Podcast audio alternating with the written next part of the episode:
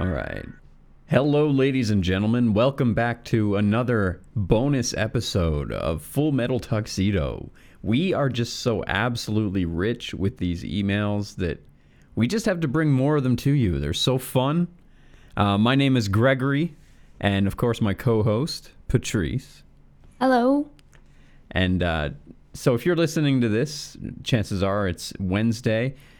Just remember that we're going to be streaming another live episode on the Armoured Gregory YouTube channel on Saturday night, 12 a.m., which I guess is legally Sunday morning, but I won't tell anybody if you don't. And I haven't been called out for that technicality yet yeah, well, on any of our social media. I just I've noticed maybe a little confusion. Mainly from us. Well, it's because of us. So, to be fair, it is our fault. Uh, so, what have we been up to this week, Greg? Oh, geez. Well, we've been working on the follow up to the Deep Underground Military Bases video. I've been just listening to Phil Schneider's testimony, testimonial of his account with the tall whites underground over and over and over again. And yeah, that was quite the rabbit hole, though, following all the people that uh, knew knew him and you know, even the people that liked him and would promote the things that he said, like the kinds of stuff that they would say about him as a person was a little bit surprising. So, I know that the episode's coming out tomorrow, but I think the weirdest part about the whole thing is that, you know, he isn't even the most interesting person in the story. no, that's the craziest part. And the way it was introduced to me, the whole deep underground military base thing was through Phil Schneider talking about encountering these aliens. And then, yeah, the more we peeled that onion, the more we realized that that's not even the best part of the story. It's not not once you actually see it for what it is. Yeah. It's a, um, I don't know, it's probably one of the ones that I don't want to be true the most. yeah. Well, I agree because of how absolutely terrifying the prospect is of maybe digging a little too deep and accidentally running across some aliens in some tunnels. Or the idea that, you know, that they're running experiments from underground. Things like that. That is absolutely terrifying to me. Do you know what's crazy? Like when you just said that, that reminded me of the Skinwalker Ranch. Remember how they, there was that weird thing where they're not allowed to dig? Right. And anytime that they disturb the soil too deeply, even if they were using dynamite, that's when they would get the most activity. Yeah, but there was a whole thing about not being able to dig. Right. But I want, or I think there was maybe like they had to do something if they wanted to dig, they had to get permission. Oh, really? I don't know. I, I'm not quite sure. I just remember, I just remember that strange detail just then, just as we were talking about digging. But deep underground military bases are connected to a lot of the things that were seen at Skinwalker Ranch. Uh, pour exemple, uh, the cattle mutilations. So, cattle mutilations have become a little bit more of a universal alien thing in general. Um, but I found it kind of interesting that we listened to some testimonials of people who are pretty damn sure that cattle mutilations are connected to deep underground military bases, which I guess makes sense. And because they're already so secretive to begin with. Uh, But that was, again, another thing that was happening at Skinwalker Ranch is uh, they had m- multiple cattle, one particular calf in general that was like just didn't make any sense what was left behind. But uh, yeah, that's I guess that is one of those things that sort of co- again connects aliens, ghosts, and uh, Bigfoot together. Well, I mean, it is Skinwalker Ranch. It does all those things. Yeah. I hope everybody likes the episode because there is a real chance that we're on a watch list now. Oh God.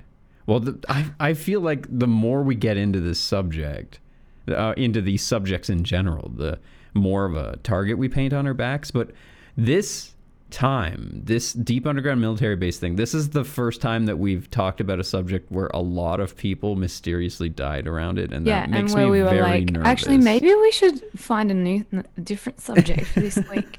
It's like Patrice and I like to make videos about things that we can't find videos or at least good videos on online. Like we're we're trying to make the catalog of of content that we've always been thirsty to watch. And uh, when it came to deep underground military bases, it's like I wonder why we can't find anything on it. Why is it Yeah, that we like, can't find? Hang on, everyone's dead or been horrifically maimed, or they're in prison, or they've got a like brain injury. It's just like the internet has been just completely wiped clean of anything pertaining to deep underground military bases, and all the most popular, famous presenters of the subject have disappeared or died. Not the presenters. I mean, like you know, they're still around. Oh, the Like sorry, the, all of that. no, not the presenters. Uh, I mean the presenters of the theory, like the the the proponents of them, not the literal radio hosts that they presented Except them to. Except for Emery Smith. Emery Wow. Smith's still kicking around. Emery Smith got a really good deal hosting at at Gaia TV. So you know he comes in saying, "Hey, I used to work at one of these uh, deep underground military bases." And he does a few episodes with David Wilcock. Next thing you know, Emery Smith has got his own show where he's interviewing He's people. David Wilcock now. Yeah, that's a bit suspicious, if you ask The me. hosted becomes the host. I just everything about Emery Smith just is a giant red flag to me. well, I think knowing what we know now, none of it's new. No. Well, that's the one thing Like- I've always found really interesting about the UFO community is that they're really good at keeping this sense of continuity with the storyline. If every time there's a new detail added, it can always connect perfectly to the Well, current it's real life sci-fi. It's just keeping canon, Yeah. isn't it? Well, I mean, yeah, that's what we said earlier today. Is it's just like how much Star Trek and Star Wars nerds just hate when things don't fit the continuity. It's like there's a reason why there's a, you know, a, a continuity to the lore of the UFO community's stories. But that being said, the fact that these new stories keep Are popping you up, just and assuming that we're all like super geeks? yeah, I I feel like that's a safe assumption to make.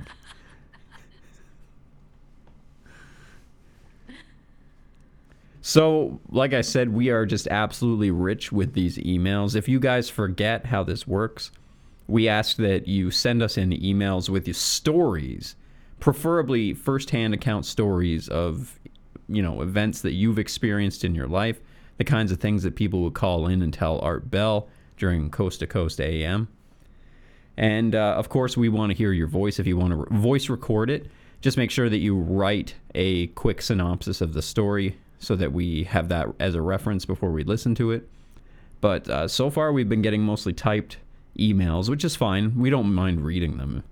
Um, you know, Patrice and I both have amazing voices, so that's.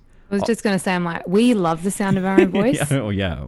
That's We're- why we decided to make a podcast. we are in love with the sounds of our own voices. Um, but at that being said, That's that's part of you know, that works well with our you know, our functioning depression and narcissism together. oh, perfectly, yes. It It's perfect. It marries them perfectly. Um, yeah. So if you want to send us an email, give us your story. Um, that's the full metal tuxedo, full metal tuxedo at gmail.com. Full metal tuxedo at gmail.com. And uh, so, yeah, we've got a couple examples for you tonight. I've got at least two here to read you. I know Patrice has got a couple as well. And uh, because we've been on a bit of a YouTube or a UFO kick lately, well, we got some UFO stories for you.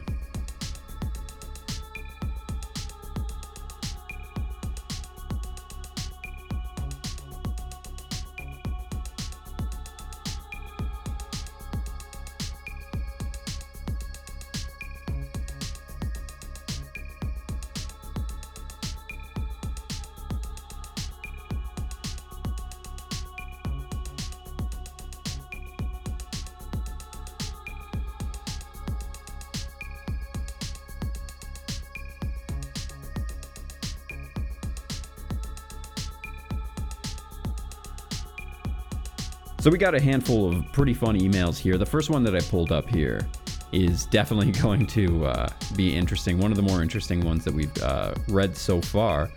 It's actually one of the first two. Uh, Patrice sent this to me. I think that a couple of the emails that we're going through here now are one of the, you know, are a couple of the first that we, you know, received from you guys, and we're so grateful that so many of you have already started writing into us, giving us your.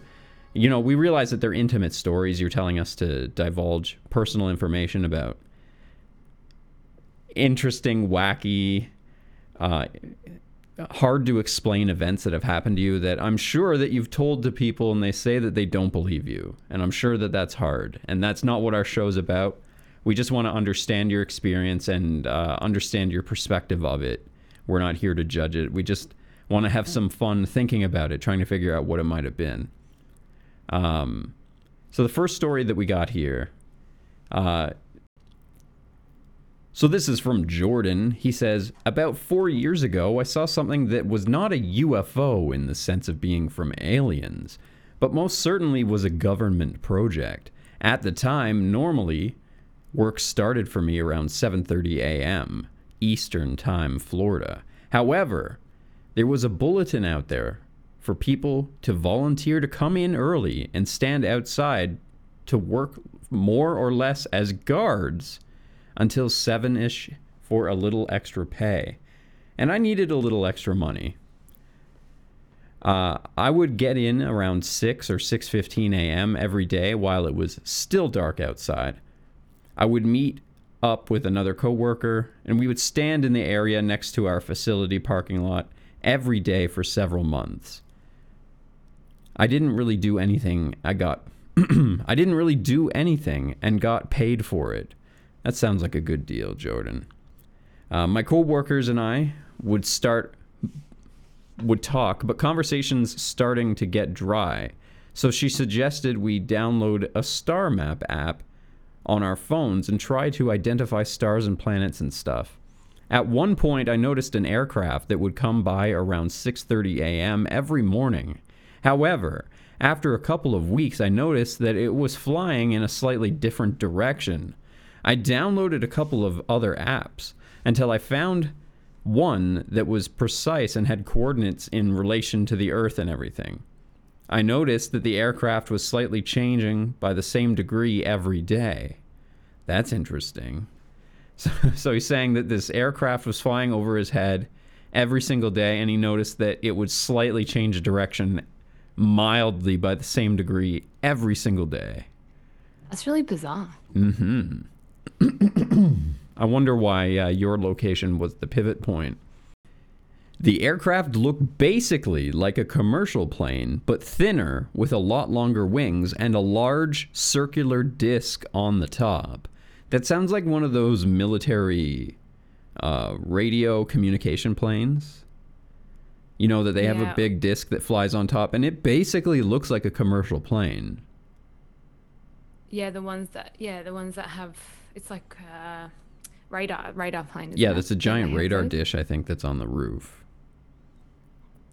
I think they're seven three sevens, aren't they? Seven three sevens. Yeah, so they are essentially like a commercial plane that's And been outfitted with military technology. That's what it looks like. What is it called? Early, it, the airborne a, a Boeing E three Sentry. Interesting. Except for, for yeah, it literally has a disc on top. So, I mean, it's basically like a giant communication switchboard in the sky. If, uh, Yeah. you know, if something were to go wrong on the ground and they needed. But this looks like a disc. What did the email say? Did it say it look like a bubble? mm, look like a commercial plane but with thinner, longer wings and a large circular disc on the top. Oh yeah, this looks absolutely like this thing. Okay. It would fly low enough that we could hear it pass by. But it was not very loud and moved somewhat slow compared to how fast a normal commercial plane would move. Wow, so it was even going slower than a commercial plane. That is bizarre. Because they already are the slowest things in the sky, basically. One day, ah, sorry, one day after about three months of watching the craft, it did not show up one day. I was confused. However, the next day is when I got a little shook. I watched the sky, waiting for the craft to show up. It came to 6:30, and I didn't think that it would come until I noticed it coming over the horizon. But it moved so quickly, but it cleared the horizon on the other side uh, to me to the horizon on the other side of me. Oh, sorry, that's not me repeating this. It's okay. So I've I've done that before when I'm writing too. One 180 degrees in an, under five seconds without any trails. Wow, that's pretty impressive. So apparently it flew from horizon. Well, uh, maybe this because these aircraft are apparently like a first. Uh, what do they they call like early warning radar? Right. So maybe whatever he saw that did the horizon to horizon in five seconds is what that aircraft was looking for. Ooh, that's an interesting prospect. Perhaps. Because if it wa- Perhaps. Yeah.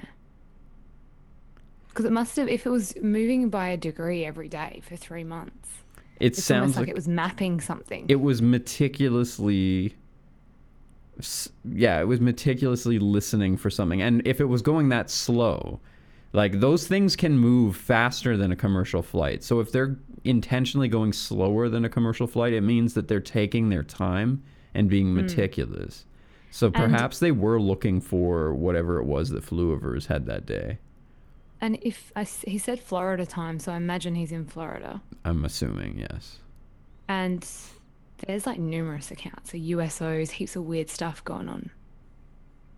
Bermuda That's tr- Triangle, that's true it is the tip of the bermuda, bermuda triangle you know, there is lots of bizarre stuff going going down. Um, okay. The wings seemed to be at a different angle than usual, and the disc on the top was not there. So he says it se- it looks like it's the same plane, but it's shaped differently, and there's no disc. Okay. I Because heard. I've heard I've heard of aircraft like UFO stories, things pretending to look like well, aircraft. I was just going to say that because there are actually there's a group of ufologists who specifically look for planes that they think are fake planes that are really UFOs. I know. Did you do a debunk video on one of those ones? Uh, a while back, quite a while back, yeah. but that's true, though. I mean, it sounds like if this was something different, that it made itself look like the plane that was looking for it, kind of half-assedly, and then booked it across the sky so that it could get away from it. Like yeeted out. Yeah, absolutely. Um, I heard no sound when it passed, so again, silent. Wow, that's pretty crazy. Most planes take a few minutes to clear horizon to horizon, I believe. Uh, yeah, hell yeah. Even a, even a like a like a military jet, a, a fighter jet would take like at least it, it wouldn't be five seconds. Five seconds is way too fast. It's so intriguing though, all these aircraft, helicopters that people claim don't make any noise. Yeah. Like Well, that's especially when it's going we've- hypersonic like that. Yeah.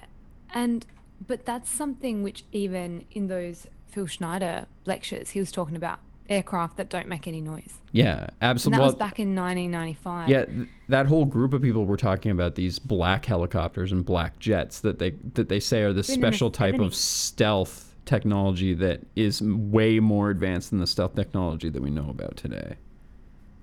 It must be like it makes you think like what could what could be like no no no make no noise. And you have to think it's either a nuclear energy or some kind of magnetic energy. Yeah, I'm thinking. I'm thinking that it uh, affects the natural ma- electromagnetic field of the Earth or something, and it kind of rides it. That's all I can really think of. It would have to be something that's so different from a conventional engine, because conventional engines make a lot of noise. Yeah, well, even with the, even like with helicopters, you think that the the blades cutting through the air make the noise, interrupt sound waves. So how is that silent? There is technology. There are speci- uh, special blade designs for helicopters to make them more quiet. But as Yeah. to make them silent, silent, uh, I have no idea. It would have to be some sort of an internal gyro engine or something that funneled the air through the middle of the craft. Or maybe it could be something like how noise cancelling headsets work, like they just send another frequency that counteracts the noise that they make. Oh, That's an interesting idea. Maybe. You know, because like noise cancelling headsets Like Maybe they have their own noise- Like a certain kind of. they have like an active muting frequency Yeah. that they that they yeah that would actually work because you know they talk about all this stealth technology about being able to bend kind of the way light um, interacts with the object. Right while these wouldn't- black helicopters are also su- supposedly they can also cloak. That's what they say. Yeah. So it wouldn't be too far off the realms of possibility that they're able to manipulate sound waves around them then. In fact you feel like that would probably be it would be easier Easier now that yeah, yeah. yeah you're right. Yeah i like that theory because you could just make create a bubble around you that would like stop whatever sound waves are, are coming from the craft in some way. Like you almost create some kind of shield like a sound shield. It's like yeah like a dampening wave. Basically like Yeah. a uh, yeah that just cancels it out by like uh, sending out a similar a similar frequency. I like i like Well- that thinking. Because that's i think i read an article i can't even you're, you're, you're the same as me we we we read so much that you can't even remember what you read no i know But I remember reading something about, um, like, like aircraft having um, boxes underneath them, which basically create a, like a radar hologram.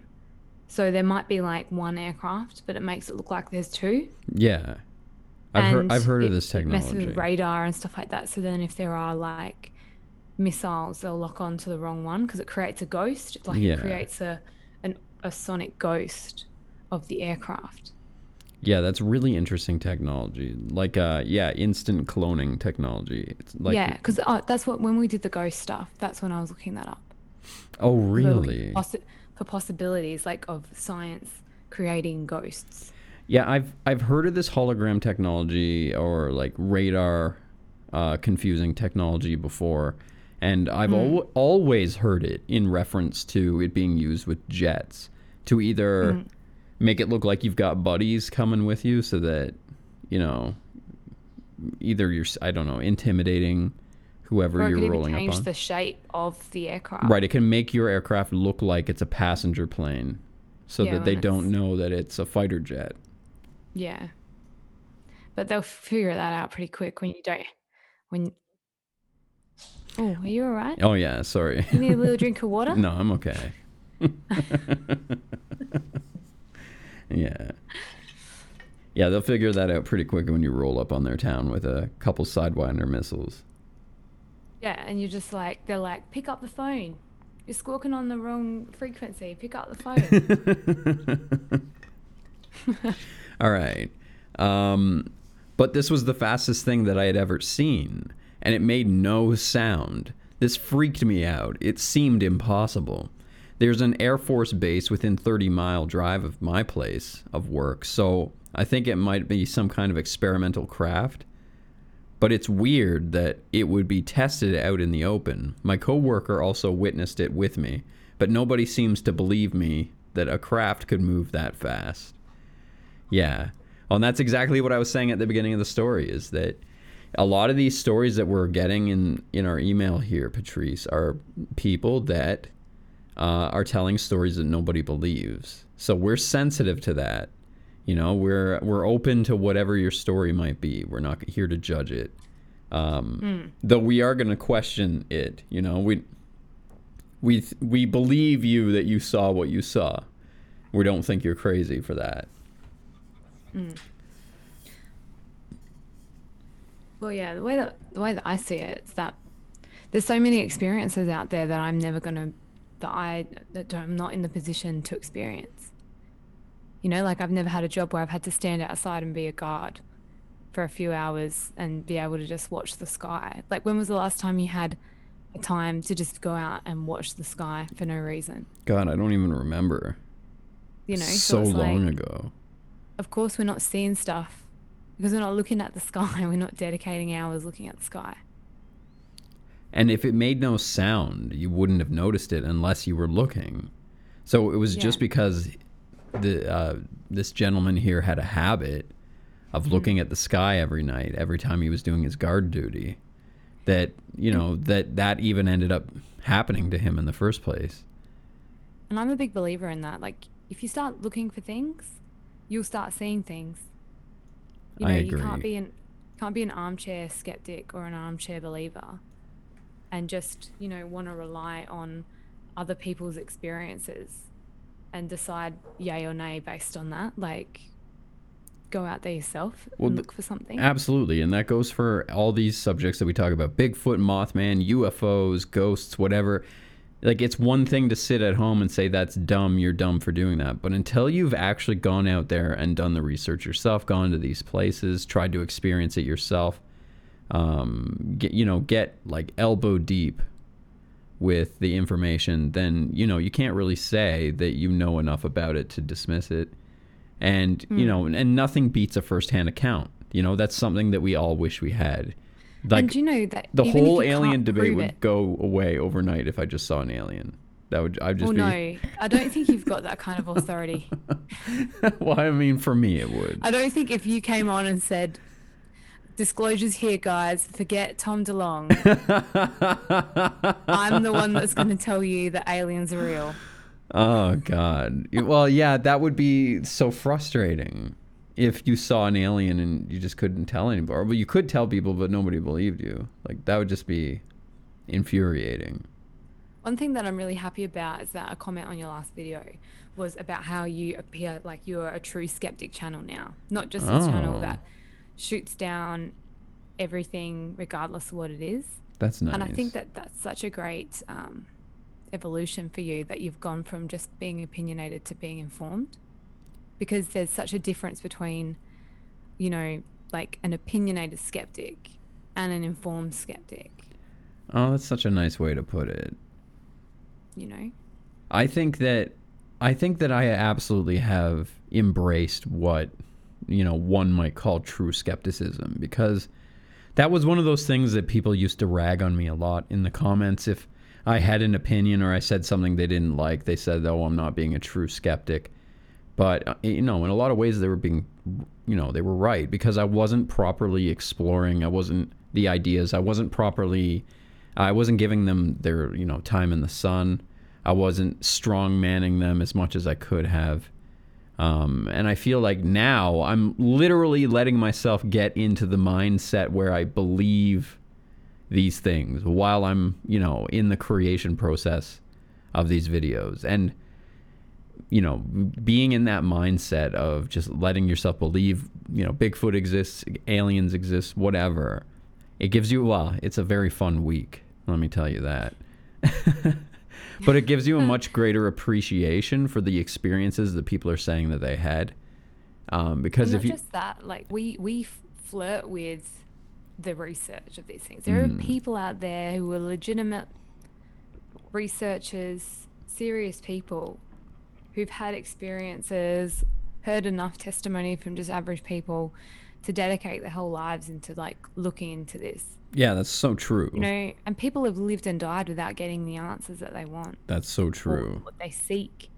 You know, so I just feel like it's unfair to just sit down and watch a couple of hours of YouTube videos and then decide that that's it's yay or nay. You know, like you have to have an open mind about it. Like all the things that, like of this material that I've come to a consensus about, I don't um, lock anything in for sure because always open to new information that comes across your desk to Well- make you change your mind like either way That's the one thing I think Patrice and I have in common, even though she's the believer and I'm the skeptic, that neither of us have locked our our opinions into any one position. Um, that i think the fact that both more, open like, to being wrong. i think that my bias um, into wanting to believe people at their word hmm is is a, is a strength in looking for and researching what we do and what we look up. And because it means that i'm i know where to find and how to look for information Well, that gave me um, that's that's how you gave me a whole new appreciation for this whole line of you know skepticism is going into these personal accounts. It's because one once you boil it down to people's eyewitness accounts, you get into this thing where your only alternative to to you know they're telling the truth is they're lying, and you just don't run into that many liars. There are a lot of liars, and I'm sure the UFO community is absolutely riddled with them. But there are also just so many accounts that just don't sound like lies to me. Yeah, and like, I've had a UFO experience, and I don't believe that that was a drone. I don't believe it was an aircraft. You know, and that was, I saw that with my own eyes. I experienced that. Right. You know, so it was kind of like it's hard for someone to say you're lying. Like, why would I lie about that? Yeah, and when you told me that story, I believed you because the thing is too is I had heard similar stories, and as you know, as far as I know, you Hmm. weren't just copying those stories because it's a weird kind of story to copy. Yeah, But, and it was um, something which was yeah, it's a bizarre story. I'll leave you on that cliffhanger. I'm yeah, not going to tell you now. we'll t- we'll tell you about that story one day, I'm sure. But uh, the point is that that's the other detail uh, that makes it hard to call these people liars is that so many times you run across these eyewitness accounts that are nearly identical to each other from coming from people who don't know about each other who you know for all we know have not you know come from the same UFO message board at the same time Well, and that's the thing too. Like, I know a bit about UFOs. Like, I've been interested in the strange and paranormal since I could read, essentially. Like, was checking out those books from the school library. So, yeah, that could have influenced the fact that I see a light in the sky and I think it's a UFO, but that's because that's what my knowledge has led me to believe. Imagine how many people out there that don't don't have that knowledge and they just forget about it because it's it, it's not something that they would even think of. That's actually a really good point. That if you'd never been introduced to the idea of aliens and you just saw a light in the sky you didn't understand, you might have just dismissed it because you didn't know what else it could have been. Yeah. And so there's probably we only know the stories from people who want to be involved in the UFO community. Right, right, right. And that's the thing Joe Rogan said. So Joe Rogan did a skeptic series that, you know, I think in spirit was supposed to be sort of like what we're doing, but it didn't turn out that way. He was much more harsh, but he was dealing I think mostly I with think people. Joe Rogan's too famous to be doing mm. something sincere like that. right, You know, like I you agree. can't. There's a lot of different couldn't- problems with that show, but one of the Yeah. problems that we discussed before was that because it is like a produced show with the budget and everything, the kinds of people that they invite to be guests on shows like that are already kind of just wacky characters that are Yeah. pretty established in the community. And the thing is that Rogan recognized that a lot of the people he was interacting with were just lying to him. And, And that's the thing. I feel like with media now, especially with um, with television, or is your guests that you want on, or people that you want to put on your television show, they either have if they're not compelling enough and serious enough to be convincing, then they just have to be off the wall wacky, because you want people to like hate them then, or or rag on them. Like that's that's the two options. Right. And I mean, yeah, I guess the, the point I'm getting at, though, is that um, because he was getting these high profile characters and not eyewitnesses per se, not people that had these credible stories, which I'm sure if his producers had done, you know, a little bit more research, they'd be able to find a handful of people that were more credible, had just had like a first-hand account story describing something that they experienced themselves.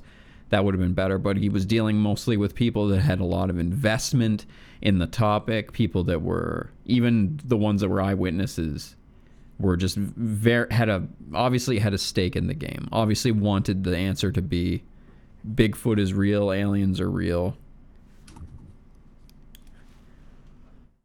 Well, I think too that the whole.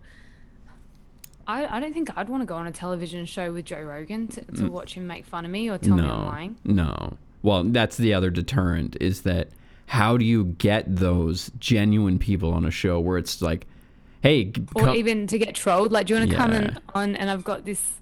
I've got like an audience of how many people does he have? Like six million on Oh, YouTube yeah. or something ridiculous. yeah, And it's like, don't you want to get trolled by the internet? Yeah, and you absolutely would. Um, because it's nothing like his radio show where he has these intellectuals come on and, uh, you know, Randy Carl and, um, you know, people like that. Randy Carlson. Car- That's right. I knew. I knew I said it wrong. I knew it said it wrong, and I'm like, wait, Patrice is going to correct me. Let's give it a second. And I, I love that you're like these intellectuals. Yeah, that's why. He does. That's why we'll never make it on the Rogan Sacred show. geo- yeah, sacred geometry and the uh, younger Dryas of it. I don't know if that's accepted academia. Yeah. The, all of their like alternative history. No, but you could argue that he's an intellectual, more so than I am, at least.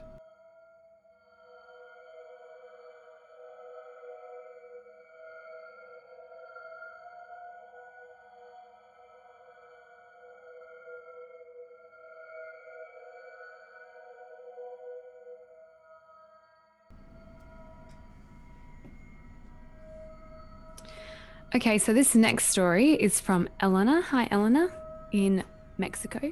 Hello, Elena. and she has been a big fan of your content for quite some time and she's just about to finish high school and she's going to study film so that's really cool oh, excellent.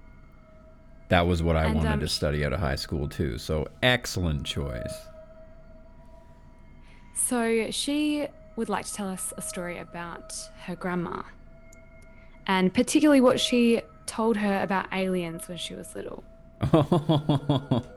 oh, my grandmother never told me anything about aliens.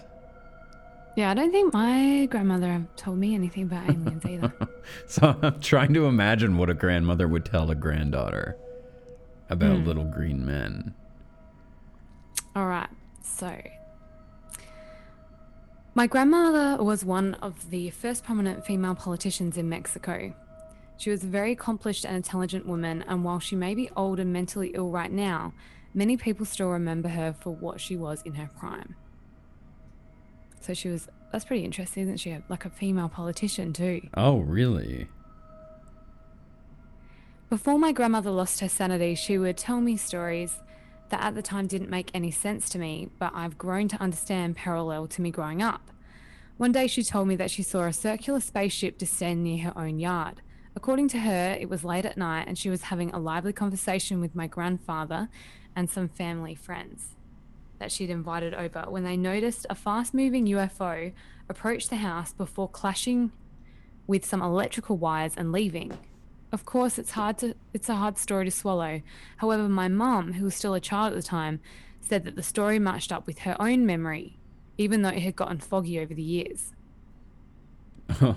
okay. I swear to God, I swear to God, when she told the story, her face wasn't one of a person telling an interesting anecdote. It was of genuine fear, one that led her to have a small panic attack. She was scared that they were going to take her, and even now, in her old age and through mental illness, I hear her rambling about aliens sometimes. Ooh. That, You know, that's interesting because That's a like, spooky detail. Yeah, what happened to me? Like I have that the similar.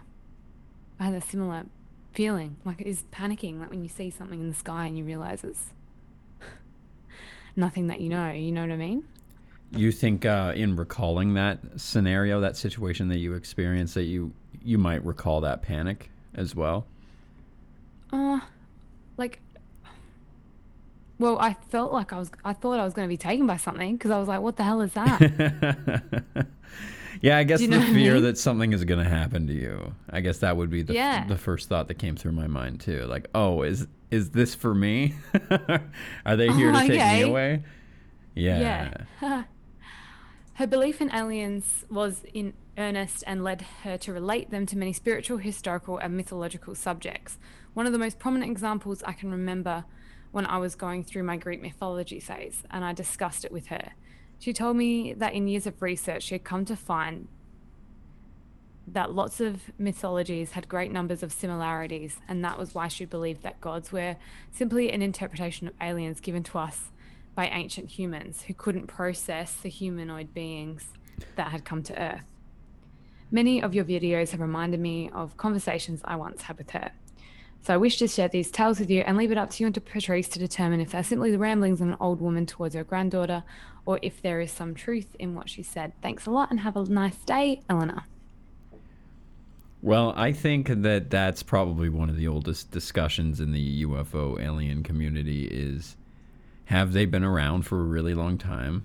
And is it just like demons, ghosts, angels, all those things, gods, all those things people have, you know, declared have ruled over humanity over the years? Like, is that what they were called in those times?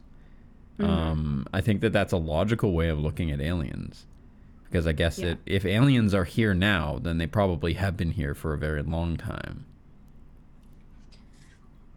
Probably, I find South American UFOs so interesting. Like the whole yeah, the whole South American UFO narrative is incredible to me. Like they seem to be a lot more open with their disclosure and a lot more open with discussing events down well, there. I find that basically anywhere in Middle America and South America that the UFO stories are more intense. The sightings are more fantastical. The videos that come out of the Middle America mm. in general is pretty amazing. But yeah, with between Middle America and South America, um, I feel like some of the best UFO content in the world is coming out of there.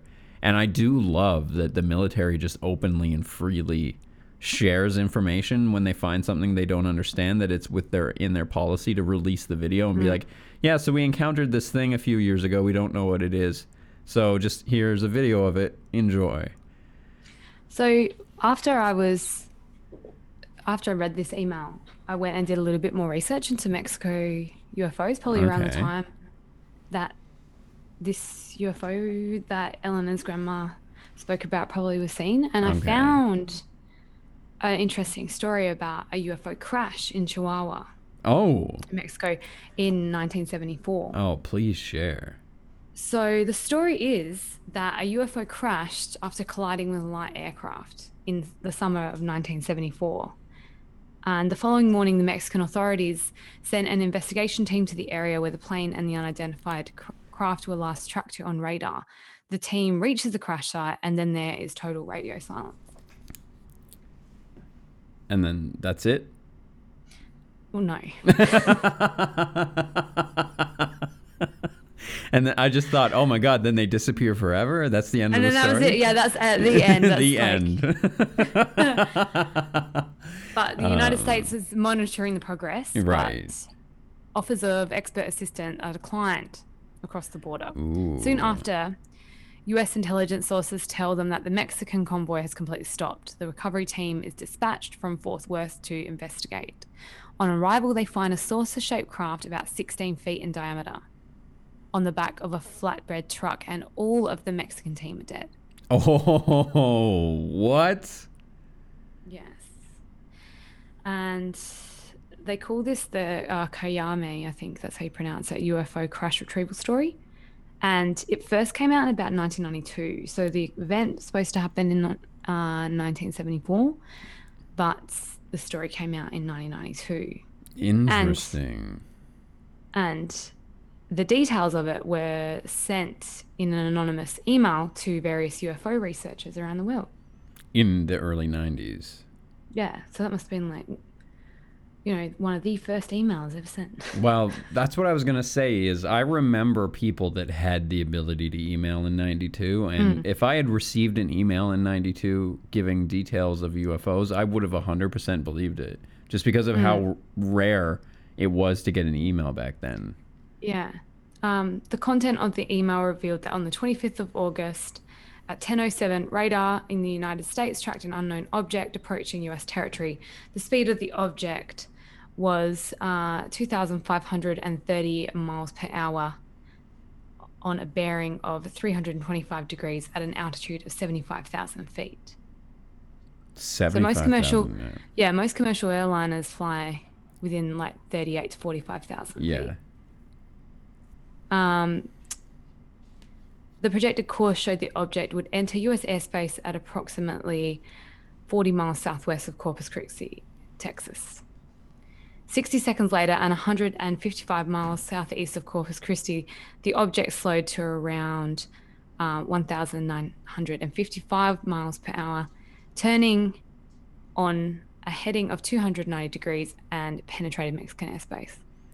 It was tracked by two separate military radar installations in the US for another 500 miles. The object suddenly vanished from radar screens near the town of Coyame in the state of Chihuahua, a rather barren and sparsely populated area. Some 52 minutes later, reports of a civilian aircraft going down in the same area at the same time began to filter through. Right. So this uh, object was giving off a clear radar signal the entire time. So that's that's how they knew that this incident even happened in the first place. Is that they were basically watching it zip across the sky. This is an email, remember, so it's not Right. corroborated evidence. It's Right. just a 1992 email. Okay. okay. Yeah. Don't want to think about it too hard. Yeah, daylight arrived and the Mexican authorities initiated a search for the missing aircraft. At 10:35 local time, an aerial search radioed in a report of the wreckage from the missing plane had been spotted on the ground. Minutes later, a circular-shaped object was reported also on the ground. Although damaged, it was still in one piece. Next followed a long radio silence by the Mexican military. The United States requested permission to operate in Mexican territory, offering their expertise in such matters. Meanwhile, the CIA began to pull together a rapid response recovery team. The Mexican authorities, however, feigned ignorance and refused to cooperate.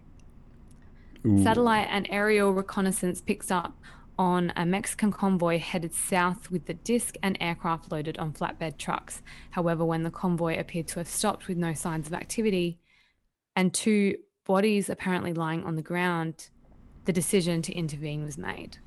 Ooh. So this is pretty classic in a UFO story that the United States government wants to intervene. Actually, there's quite a few U- UFO recovery stories in Canada where the United States military was the first ones there.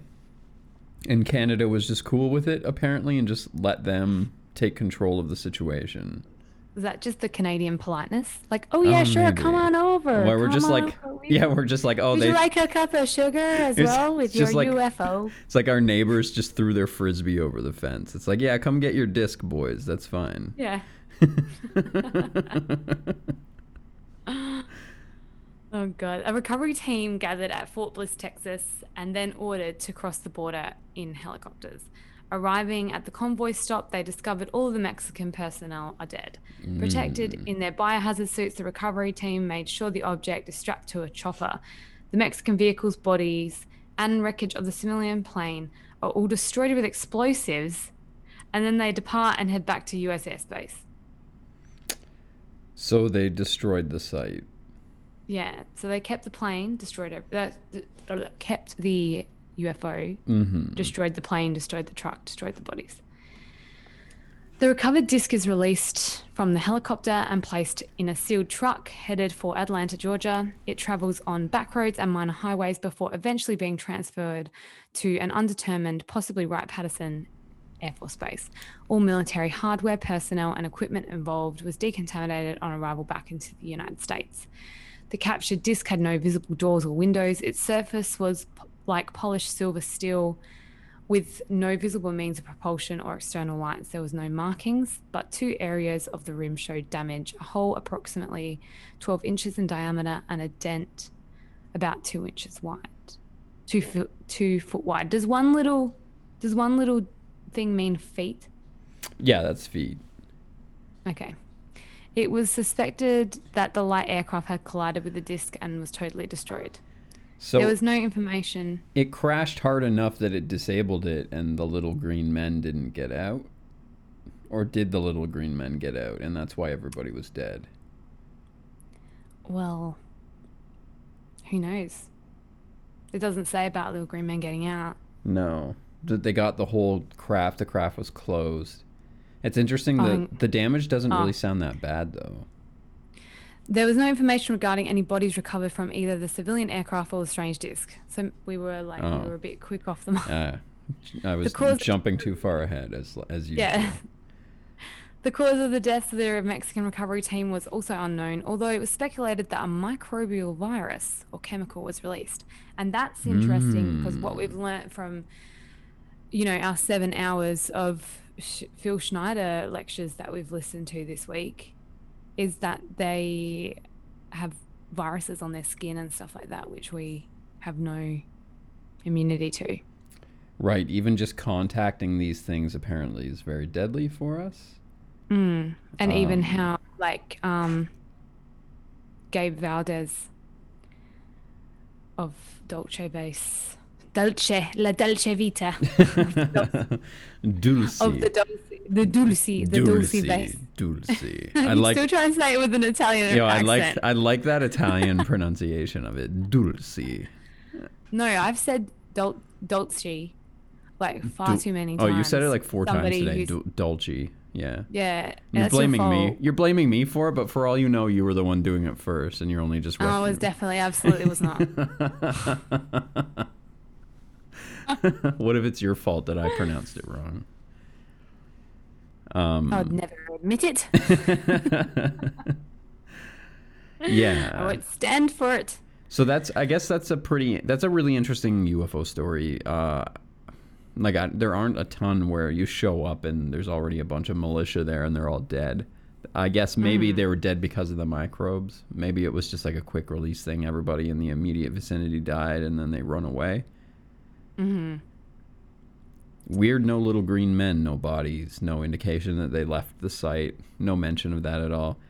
For uh, Yeah. for an email from 1992, that was not very disappointing, though. I guess you're right, though. It is uh, questioning the story is is a little bit redundant when the mm-hmm. source the source is essentially spam email. I know, but then when people, when investigators had investigated it, when they've gone to the town, there were older members of the community that says that they remember seeing wreckage of a small plane still in flames. And in um, it was in October 1974, there was a story about Mexican soldiers perishing in military transport. Excellent. So there is cooperation that the Yeah. the where and when is uh, well, at But least see, that part was true. But because of all of drug smuggling and stuff like that, it wasn't unusual for unmarked planes or random planes to crash hmm that people didn't know about, especially around the border of the US, you know? Right, and I'm sure that that's what they were thinking in the you know '74. They're like, oh, that's a drug plane for sure. Let's go figure out what Yeah. they're doing. So that was just interesting because I th- figured that would be around the same time that the story that Eleanor's grandma told her would have been about. And it's it's weird too because you do hear of UFOs crashing into power lines and all that kind of stuff as well.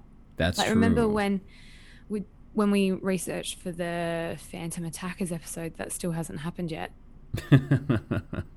Um, it's going to happen eventually. Yeah, but that's that's what basically. Remember that happened with that one um, in Texas Right. With the power lines. Right. the summer's night, there was they saw that thing sitting in the trees and that crashed into the some power lines before it flew off when the UFO came. Yeah, I, I've actually heard scenarios like that before too. That they get zapped by the power lines and then either fly away or crash. Mm.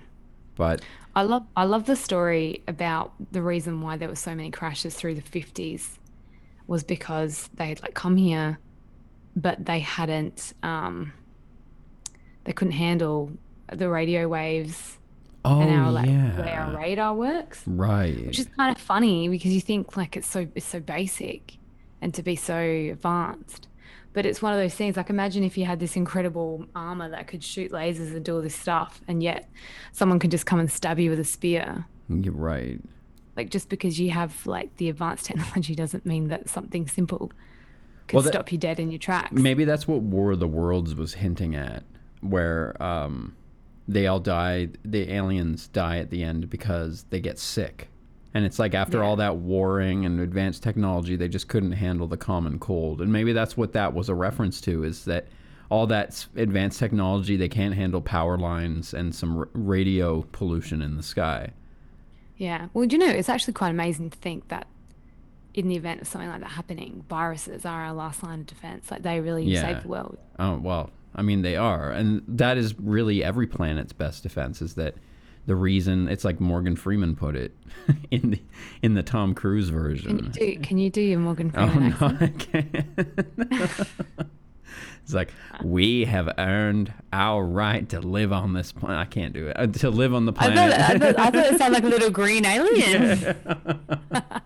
Just because we've yeah we've evolved to survive here. So that's why this is our planet. And it doesn't make sense for an alien from another planet to be able to live here.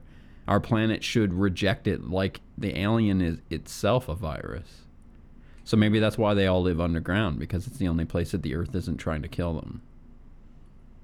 Maybe. and maybe that's what signs is about is that they're allergic to water like just Yeah, simple someone got fired for that, didn't they? They didn't say, well, this is, is made up of water, the whole planet. yeah. The, so this planet is about seventy percent water, and there's water in the sky, and it, it will Yeah, fall can on you. imagine- When- And, oh, yeah, by you the way, imagine well, the just- Grand Commander and the UFO going, can you bring Steve it's like to my desk straight away? it's like it's like we've already sent all of the soldiers out. They're all just walking around the planet naked now. It could rain any minute now.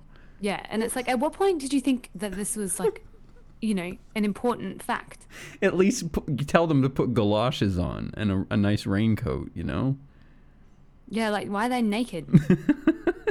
in a planet made up entirely of the thing that is the most deadly to us. yeah, that's it. Someone didn't do their research.